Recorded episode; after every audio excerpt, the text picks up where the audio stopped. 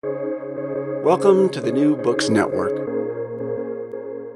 In the letter to the Hebrews, the consciousness of sin is a present problem for the recipients as a stain that causes dread, timidity, and restricted access. And it is also a cosmic problem, with the heavenly tabernacle needing to be purged of defilement. Join us as we speak with Joshua Bloor about his recent book, Purifying the Consciousness in Hebrews. Hebrews, he explains, distinguishes between what Jesus achieves on earth and what he achieves in heaven. Bloor further offers an understanding of the motif of consciousness of sin and its role within Hebrews' cultic argumentation. You're listening to New Books and Biblical Studies, a channel of the New Books Network, and I'm your host, Michael Morales. Joshua Bloor is visiting lecturer at Nazarene Theological College, UK. He's a pastor in Manchester and is the Leadership Program Director for the UK Pioneer Network of Churches. Josh, welcome to New Books and Biblical Studies. Well, thank you, Michael, and thank you for inviting me on the podcast. So tell us about yourself and how you became interested in Hebrews. Yes, certainly. Well, my name is Josh Bloor.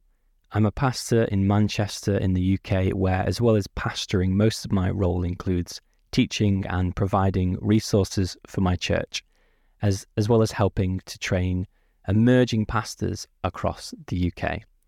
I'm also a visiting lecturer at Nazarene Theological College in Manchester, where I teach various classes. And more recently, and more relevant to this podcast, we finished a class on Hebrews, which continued to provoke new questions for myself and, and for the class as well. I'm a husband to Charlotte, and I'm a dad to our daughter Iris, who turned two recently. In terms of how I came to be interested in Hebrews, I would say that it began in an ecclesial context. In my home group, I was given the task of looking into Hebrews chapter 9. And really, um, I didn't know too much about Hebrews. I, I read, read it before, um, but it seemed a book that was kind of hidden towards the end of the New Testament. It wasn't a short book; it was quite long, really, in in comparison to the books uh, in the New Testament, and it was probably the most mysterious. Starts quite mysteriously, has lots of um, confusing and um, interesting topics. So that's kind of where it began for me. We had a good conversation around Hebrews 9 in my home group, but it led to lots of questions. And this coincided perfectly because uh, at the same time, I entered a master's program also in Manchester in sort of 2012, 2013, straight out of university. Um, and so I had the opportunity to explore not just Hebrews, but um, Greek and the, the, the, biblical languages, and yeah, just uh, the opportunity to uh, go full time in that. And in one of my essays, I explored the idea of perfection, holiness, purity, language in Hebrews. And um, it was in this essay that I um, got the chance to examine this notion of uh, conscience or consciousness um, and the fact that it's described as being purified and what does that mean and and I discovered in my research that the issue was was both misunderstood and uh, underappreciated in Hebrews scholarship, at least in terms of its significance in, in, in, in the argument of Hebrews. And so, as I studied ancient Greek texts and Second Temple writings like Philo and Josephus, I discovered that consciousness or awareness was a more accurate rendering um, for the Greek term that, that, that, that we get, suneidesis um, which sometimes is translated as, as conscience. Um, I just found that sometimes um, our modern notions of conscience, at least in terms of as, as a moral guide, uh, often interfered with Hebrews and other ancient writers, who, when I look, they seem to associate this this Greek term with condemning past actions. So, um, consciousness or awareness of sin opened up further questions for me uh, in terms of Hebrews, and I was also extremely interested in how this related with the language of purification. I mean, that invokes cultic priestly language, and so I just had lots of questions as how did all of this come about? How does it all fit together? And how does it all fit together with Hebrews' sacrificial argumentation? And during this time, you know, Hebrew scholarship was experiencing a revival, um, and and and new exciting ideas around sacrifice were developing, and and and so you know something exciting seemed to be happening in Hebrews. So so I wanted to join in, and so I stayed in Manchester. I, uh, I was born not too far from Manchester. I grew up in the Peak District, so it was all very close um, for me. Didn't have to travel very far, which was nice. And I entered a PhD program. Initially, with, was the plan is was doing it full time, but due, uh, due, to various circumstances, I just had to slow down to, to part time, and it took slightly longer than I'd I'd hoped. And then when I thought I was almost finished, um, we had COVID, um, and they closed all the libraries, and so I had to sort of apply for more time. Uh, but thankfully, by God's grace, I defended my Viva two years ago. And this is where we find ourselves now. You know, the book's out, and uh, yeah, I'm happy to talk about it a little bit more in this podcast. Now, much of your book deals with the idea of purging the consciousness in Hebrews. Would you orient us to this topic and to its importance for the argument of Hebrews?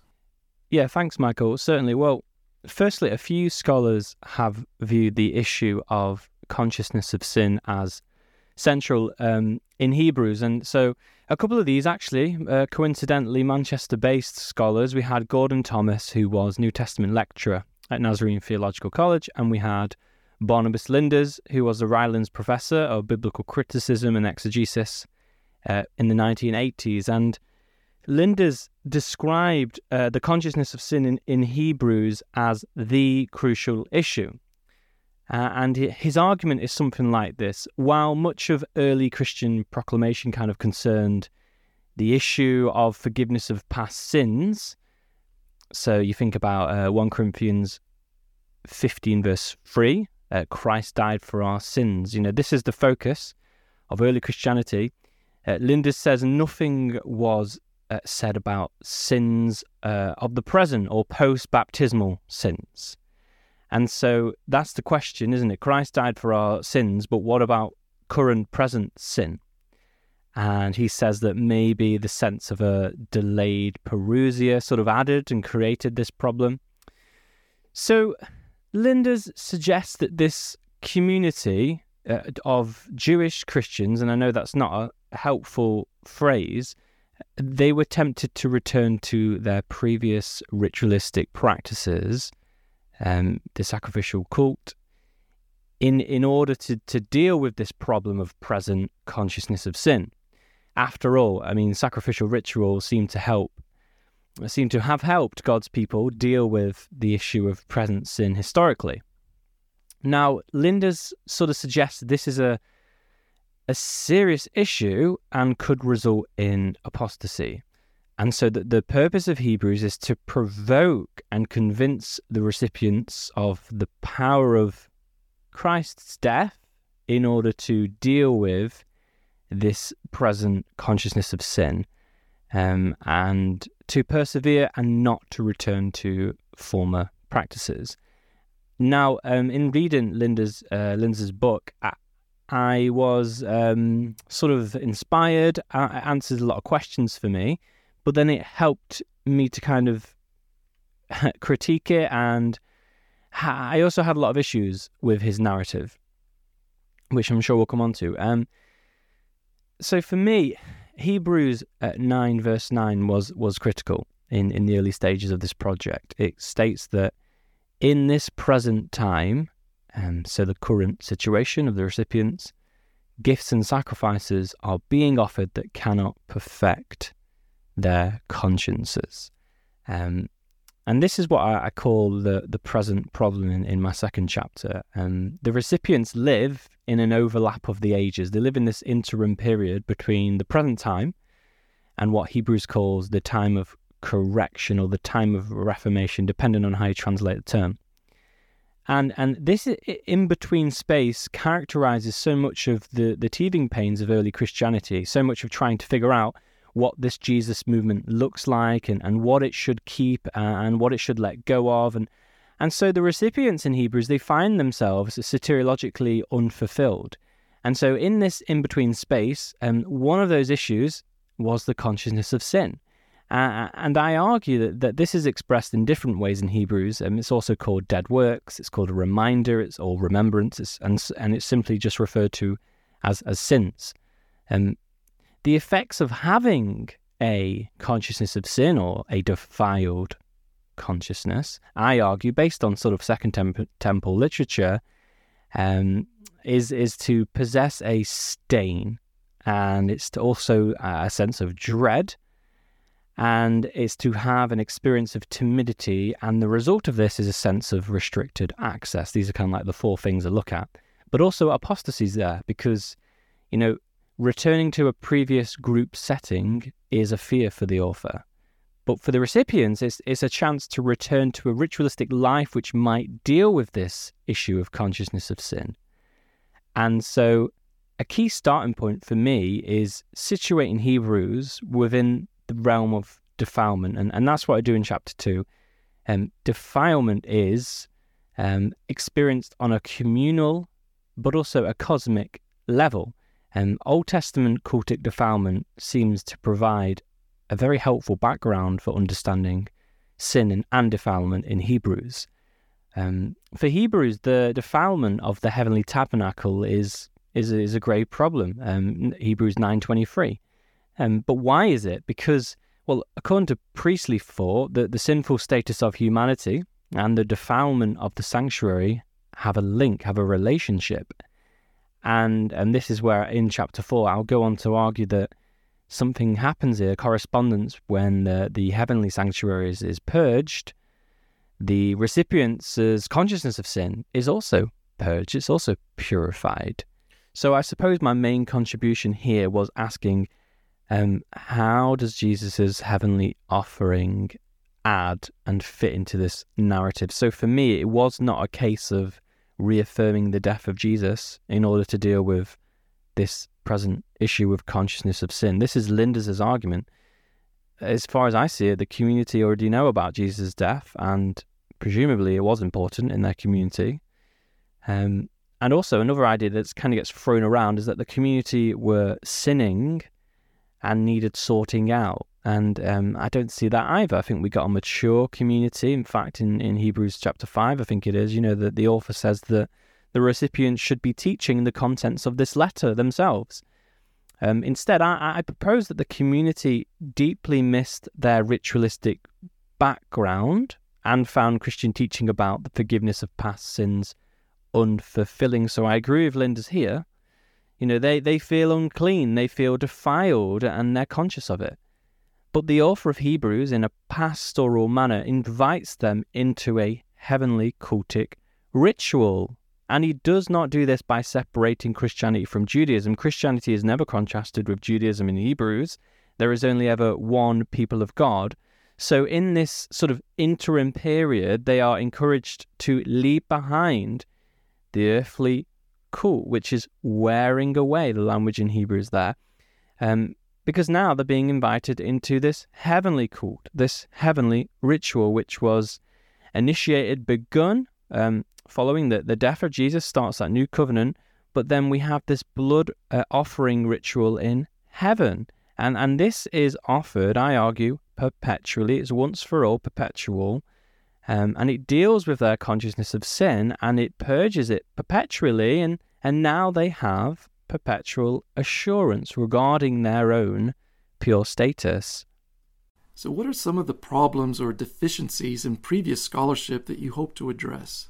Yeah, thank you. Well, firstly, I am so thankful and indebted to the quality of Hebrew scholarship and just the wonderful scholars I, have had the pleasure of interacting with.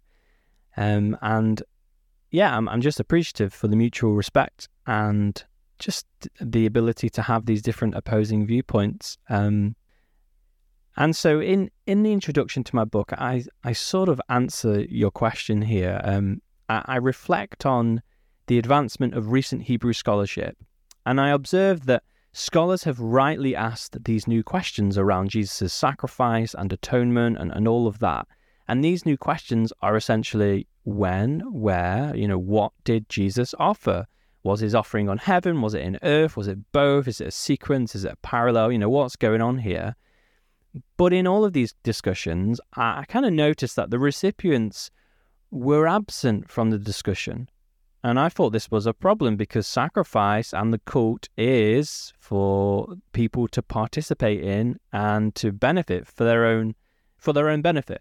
You know, God is involved in in sacrifice, but really God does not need sacrifice, at least in the same way that, that we do. And and so this absence of the audience um, becomes something that intrigued me. So uh, essentially, you know, scholars have spent important time locating Jesus' offering, but but maybe they have neglected to ask why a heavenly offering might be significant for the recipients and the community. And so, um, in in my opening chapter, I propose four main ways scholars have attempted to incorporate the issue of conscience in Hebrews. Essentially, the term is rarely viewed on, on its own for what it is. You know, some scholars try and fit it into this Platonic framework along with the idea of a rational soul. Others uh, democratize it, so they view it as synonymous with the heart or the soul. Um, some suggest that to purify the conscience just means forgiveness or even justification. So um, some view it also under this supersessionistic view that, you know, the old covenant purged externally, but Jesus now purges internally, you know, this so called true religion. And, and I go into more detail on chapter one uh, on this, but suffice to say, uh, these and other similar views I found massively distorted Hebrews and what is actually going on. And so, uh, as a result, this is the main deficiency, I guess, I, I found in Hebrew scholarship that I wanted to address the motif of consciousness of sin and what this means in terms of its role within Hebrews and the sacrificial argumentation and as I mentioned uh, earlier, you know, there's lots of issues that this consciousness of sin motif brings to the surface and um, restricted access, dread, timidity, the stain of defilement, temptation to abandon the community. But my overarching argument is that Jesus' heavenly blood offering purges the heavenly sanctuary and results in the purification of the consciousness of sin. And this reverses these negative realities so, uh, you know, you had restricted access, but now you've got boldness and confidence to approach the presence of God. Um, and you've got this perpetual assurance of, of a pure status. And depending on how far you want to take my conclusions, potentially a form of sacrificial amnesia. You know, we're talking about purging, removing the consciousness or awareness of sin. Well, we can talk about that as sacrificial amnesia potentially. And so I also do try and look at this a little bit practically, both uh, in, in Hebrews and, and in the contemporary church. Um, I mean, hopefully we can talk about this later, but I, I did notice that there's often the temptation for Hebrews scholarship to kind of lump key soteriological terms together, whether that's redemption, atonement, purification, f- forgiveness. Uh, they seem to all come under one uh, one thing. But but in this book, I take a more sensitive approach towards each term, and I try and locate them as occurring on earth or, or occurring in, in heaven. And I mean, I know this is changing, but scholarship uh, in Hebrew still has this air of supersessionism. And I think in this book, I try to show Levitical sacrifices as part of the spiritual heritage of Hebrews. You know, rather than pitting them against one another, Levitical sacrifices, as far as I see it, should be viewed as the divine foundation for Jesus' sacrifice. Um, also, uh, I think scholarship stops short really at comparing Jesus' sacrifice with Yom Kippur generally. I wanted to go further. I, I, found considerable fruit around the role of guilt in Leviticus, the Asham, and um, Hebrews' notion of consciousness of sin. And I'm hoping we can talk about that later a bit more. I suppose I also wanted to bring clarity around the nature of Jesus' offering. Scholars typically land between a once for all offering or a perpetual offering in relation to Jesus' heavenly offering. So in chapter 5, I argue that these polar opposites are unnecessary. I show that Jesus' heavenly blood offering can be both once for all perpetually. Uh, I also offer clarity around Jesus' heavenly blood. Scholars who propose a heavenly offering mention Jesus' heavenly blood, but they see it as either referring to his presence, his body, his his death, himself, um, whatever. Um, and so the result of this is the actual role of Jesus' heavenly blood is is never entertained. Uh, it's either, like I say, his presence, his body, is sitting down, whatever it is. This is what denotes the substance of his offering. But uh, in this book, um, I seek to kind of solve these tensions by arguing for an independent role for Jesus' heavenly blood, um, as well as Jesus as a high priest. These having the separate roles, really. Um, Jesus' blood, which was offered uh, in heaven and continues to speak perpetual assurance for the recipients. Josh, would you walk us through the cosmic purgation section of your book as it relates to purifying the conscience? Absolutely, I'd love to. I mean, I wrote it two years ago, so we'll try my best to cover an overview of this. So, um, Purifying the Consciousness, Cosmic Purgation, that's the title of the second part of this book, and the book's in, in three parts. So, so in this second part of the book, um, there's a chapter three and there's chapter four.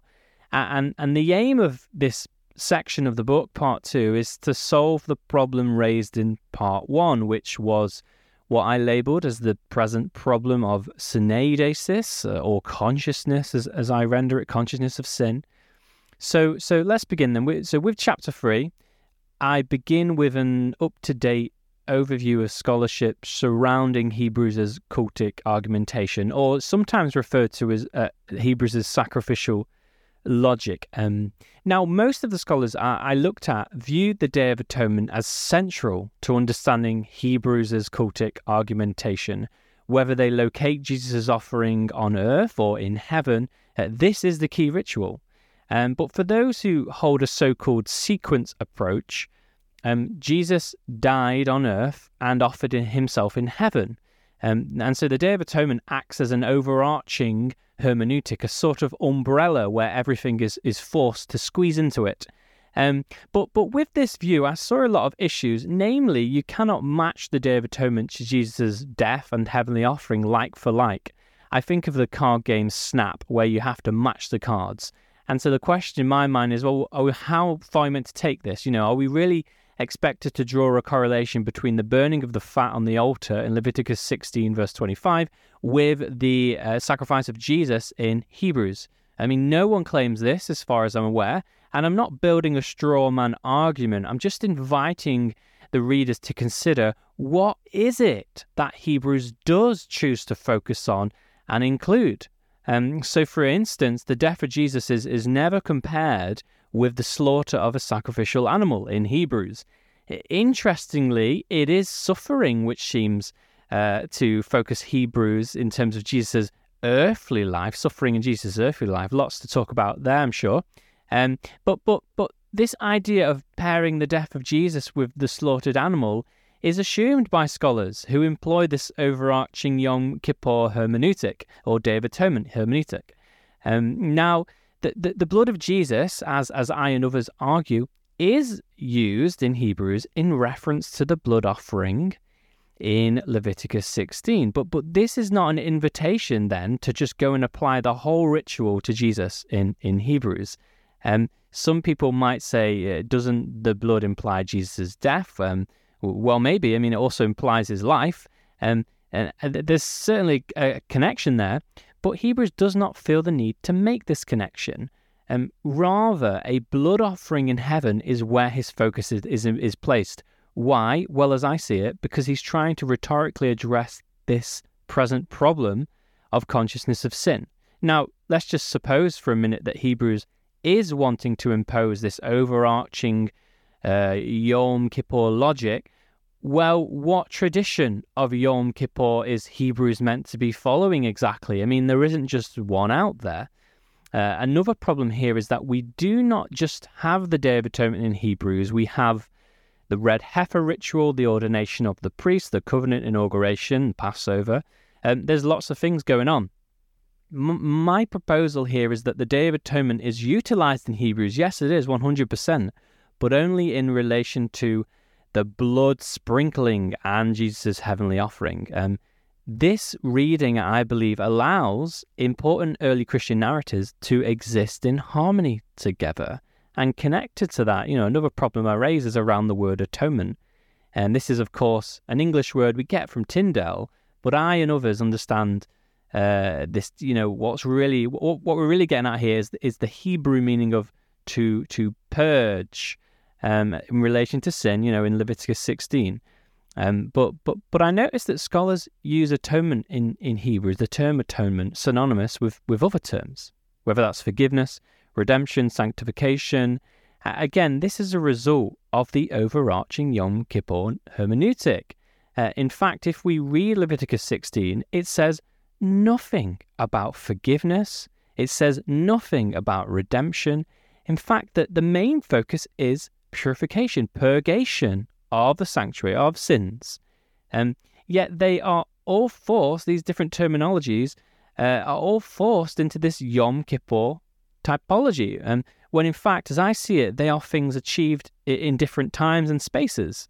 The redemption and the forgiveness of sins is obtained on earth, and purgation of the present awareness or consciousness of sins is, is, is occurs in heaven. So, so what I, I aim to do f- throughout this book, and specifically in chapter three and four, is, is to be sensitive to these various soteriological terms and not to lose their distinctives or allow them to be absorbed into an, uh, an, an, overarching Yom Kippur narrative. And so, uh, from this place, uh, I explore these uh, key passages in Hebrews. There's lots of passages, of course, but chapter three, I really look at um, chapter nine uh, sorry, so chapter 3 in, in, in, the book, I look at Hebrews chapter 9, uh, verses 11 through to 17. Then I look at uh, verses 24 through to 28. And then I look at chapter 10, verses 5 through to 14.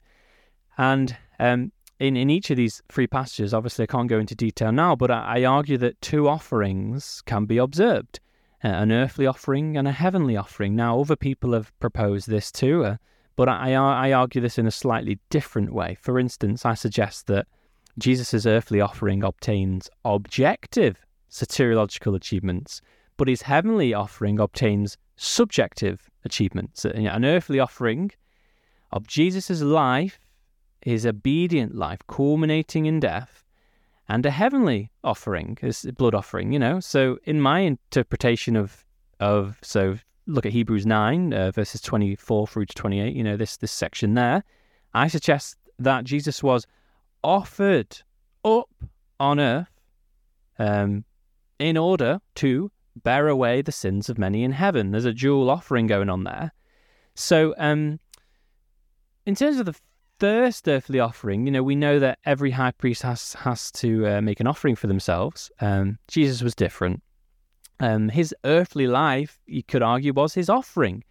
Uh, this is what uh, I kind of get at in um, Hebrews chapter 10 via Psalm 40 that Jesus' earthly life, from beginning to end, displayed unmatchable obedience, so much so that his earthly life can be said to sanctify believers. So I work with the with the language of soma, body, where we t- typically get body there, um, and try and see soma as a uh, yeah, a bit broader than just the death of Jesus, but maybe his his his his life as well.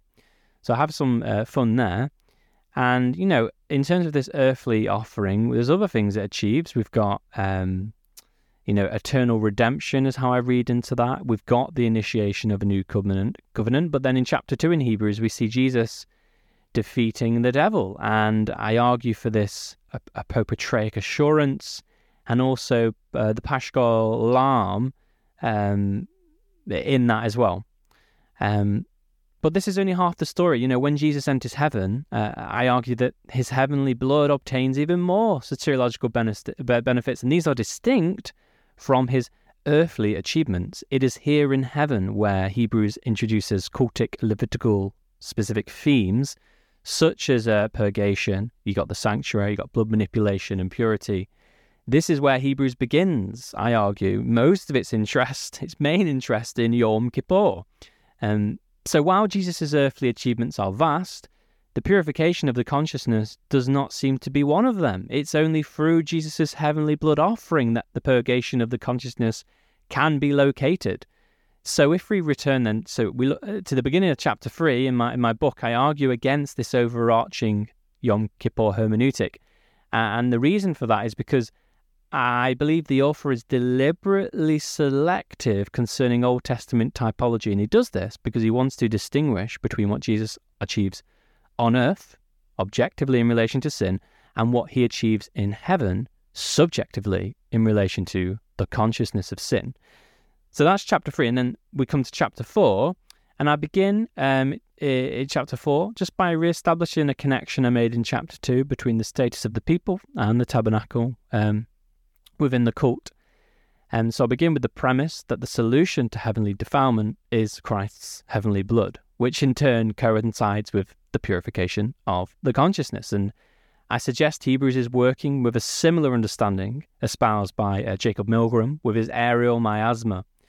Um, and, and then I give attention uh, to understanding how Hebrew scholarship has understood purification in Hebrews in relation to conscience or consciousness. And the most dominant reading is an internal external negative contrast. And the argument often goes like this uh, Old covenant sacrifices could only purge externally, not internally. But now Jesus' offering purges us internally. If you read the commentaries and monographs, this is everywhere, okay? And they give the sources, mainly due to uh, the sort of uh, sarx, the flesh, and the the the uh, the conscience. The, these terms being so close together in Hebrews nine.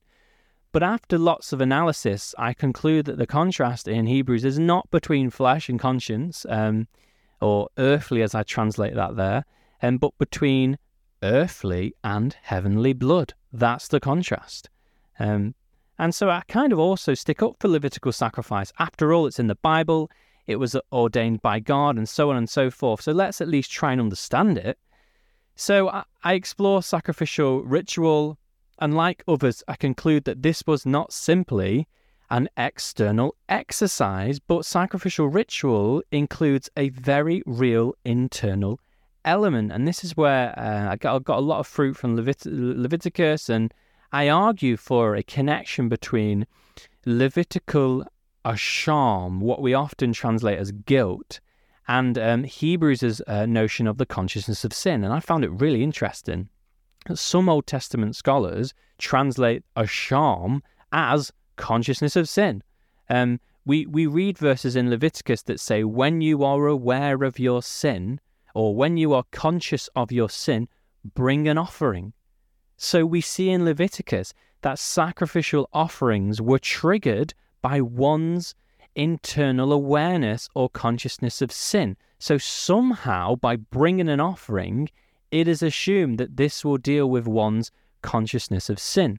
So I argue that Levitical, um, typically translated as guilt, foreshadows and informs Hebrews' notion of the consciousness of sin. And rather controversially, I argue that Levitical sacrifices could purge the consciousness, but only Jesus' heavenly blood can offer perpetual purgation. You know, Hebrews never says Levitical offerings could not purge the consciousness. The author is very careful with the terms he uses here. He chooses perfection language, not purification language, when he brings up the problem of consciousness of sin in, in 9 9. And, and these terms are related but not the same. According to Hebrews 9:13, the earthly sacrificial system did purify God's people. Now, this is um, where people misunderstand Hebrews and point to chapter 10 and, and, and the first four verses and say, uh, you know, look, Levitical sacrifices could never purify uh, this issue of consciousness. Um, but let's slow down and read it because it never says that. In fact, it seems to suggest that sacrifices work, but that these particular ones lacked perfection. So we might concede that these offerings were weak, but they were not ineffective. Otherwise, they would not keep being offered. Uh, the, the people of God believed they worked. That's the important thing. Yet the great thing about Jesus' heavenly blood offering is, is it's a willing uh, offering, it's a willing human blood offering, but that, more importantly, it's continually speaking in heaven. So maybe we can chat about this later. But essentially, Hebrews does not do away with ritual, it simply relocates it in heaven. And then, I mean, I also kind of go after this uh, notion of forgiveness of sins, and I argue it's not in Hebrews. At least it's not the focus, and it's and I argue the term's not there either. But the emphasis in Hebrews is on purging sins, and this is a deliberate, conceptual, metaphorical choice by the author. From start to finish, Hebrews' focus is on purging sins, not forgiving them. Hebrews understands the, the problems of the world, if you will, with defiled tinted glasses, where sin is a stain that needs purging, not a debt that needs uh, forgiving. Sin is, is spoken of as needing to be removed, done away with, taken away, purified, sprinkled clean. This is the language we get. Now, I realize I do need to account for the English translations, which you know, it, it translate in Hebrews 9.22 and in 10.18, we, we translate the aphesis as forgiveness um, and, you know, forgiveness of sins. Sometimes that of sins part of the clause is supplied in translation. It's not there in the Greek. Uh, and I, I think that uh, aside from lexical arguments, as I mentioned earlier, the recipients do not need a sermon on forgiveness. Um, they need assurance of purgation. They have a troubling sense of guilt and awareness of sin. They feel unclean, defiled, unable to approach God. They need, I like how Jacob Milgrom puts it in relation to Levitical sacrifices, they need more than forgiveness. They need more than forgiveness. And I think we find in light of our relationships in life that sometimes forgiveness is not enough. We can forgive someone or ourselves and yet feel unclean and something isn't right. And so um, I choose to translate the the term we get there, aphesis, um, as something like purgation. And, and I'm not alone in this, thankfully. Other scholars argue for that as well. And um, you know, just an aside point. Um, sometimes when you're writing a thesis, you think you make a certain point clearly, but realize um, that you made it more in your head, and it's actually it's very minor in your thesis. And and the but the link between parrhesia, which which we translate as boldness or confidence often, and a purged consciousness is something. I, again, I, tr- I thought I'd made this point as clearly, as more clearly, but turns out I didn't. But um, it's everywhere. It's it's in Philo, it's in Josephus. This link between you know Sunedis, parrhesia, um, and and so Philo um, draws on various terms from the Sonoida word group. Um, but he's, he's this link with parrhesia is so interesting. I mean, uh, parrhesia is more than confidence; it's the ability to speak. And so, if we look at Hebrews, there's a connection between holding on to our confession and parrhesia. Okay. And so um, there's something about speaking and confessing the things of God in confidence, um, which are, you know, the opposite of having a consciousness of sin. And I mean, for example, in Josephus, when he describes Adam in the garden hiding from God, Ad, uh, jo, uh, Adam is said to be silent, unable to speak because he d- he lacks a what? He lacks parrhesia. Now, the reason for this is because Adam, according to Josephus, had a sunedoti penero, an evil conscience. In other words, the, the, the, the consequence of Adam's sin was his awareness of the sin, and subsequently, he, he lived with a consciousness of sin and lived silent, unable to speak, and lacked parrhesia. So I found that, as just as an aside point, I found that really interesting and, and maybe in need for further research. In the last major section of your book, you develop assurance in relation to the purified conscience. Could you review that for us? Yeah, certainly. Well, well, as I arrived at my final section, there were lots of questions still unanswered. For example, what does a purified consciousness look like, and how exactly does Jesus' heavenly blood purge the consciousness and is this blood offering once for all? Is it perpetual or is it both? And how does Jesus, as a heavenly high priest, how does he relate to his followers today? And how does this connect or differentiate from this overall theme of purification of the consciousness? And so, essentially, in chapter five, I have a lot of questions, and I tried to address the tensions around these. And and so I tried to look at Jesus' session separately his heavenly activity separately and his and his blood offering separately and and um, just looking at what's the link in in these and um, I spend a bit of time looking at Jesus in, enthronement and I argue that this was the culmination and celebration of his earthly life of obedience. Psalm 110 verse 1, that key early Christian text, I suggest is a celebration of the Son. It's not a reference to his heavenly blood offering. They're connected, of course, but they're, they're, they're to be viewed separately as well. As high priest, Jesus is able to offer what I call divine help for his followers, just as he received divine help during his earthly trials. But Jesus' activity as a high priest should be distinguished from the role of his heavenly blood. So I see Jesus and his heavenly blood as having two separate roles for Hebrew. Jesus' presence in heaven as guarantor and mediator offers assurance. In other words, Jesus guarantees and mediates the benefits of the new covenant, but Jesus' perpetual heavenly blood offers assurance for ongoing purgation, purification. And, and here I draw on the blood of Abel. I argue that it's not Abel's own blood, but the blood of his sacrificial offering.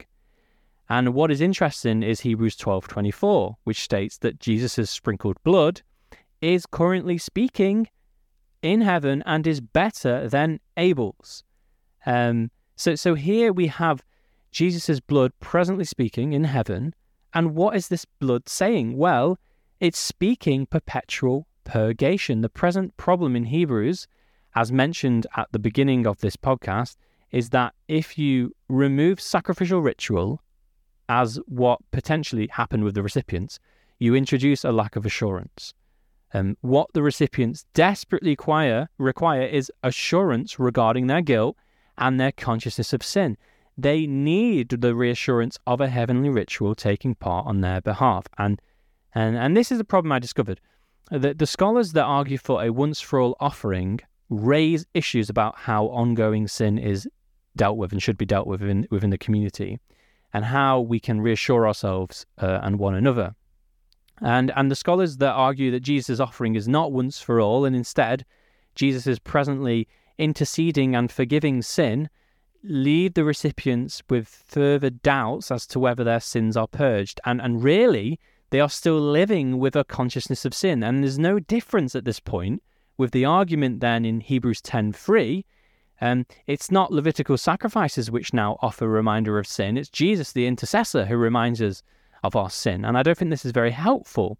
Um, intercession as a term just gets thrown around quite a bit. And I try to bring a bit of clarity in my final chap in my fifth chapter around this.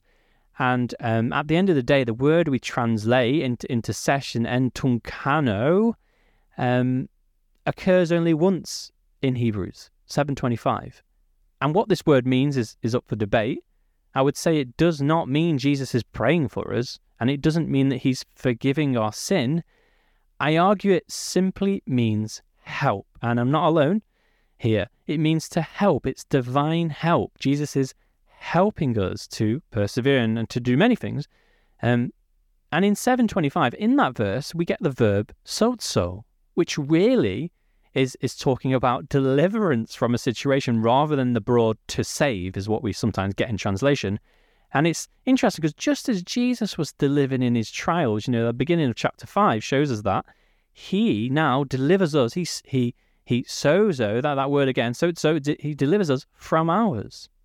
And um, again in, in chapter five, I try to argue that Jesus' role as high priest is separate from his heavenly blood. So that's kind of the main thing there. Jesus mediates, guarantees the benefits of the new covenant. um, he offers us divine help, but, but his heavenly blood is what purges our sins, and our consciousness of these sins is thus erased. So, Jesus' blood offering, not Jesus, his blood offering is once for all and is offered perpetually in heaven. So, uh, Jesus' blood continues to speak and offer assurance to the people of God regarding their own pure status as they, they continue to walk faithfully with him and so they now approach the presence of God with boldness and full assurance because their consciousness has been purged and they no longer live with some of those negative uh, things I mentioned earlier with dread, tim- timidity, the stain.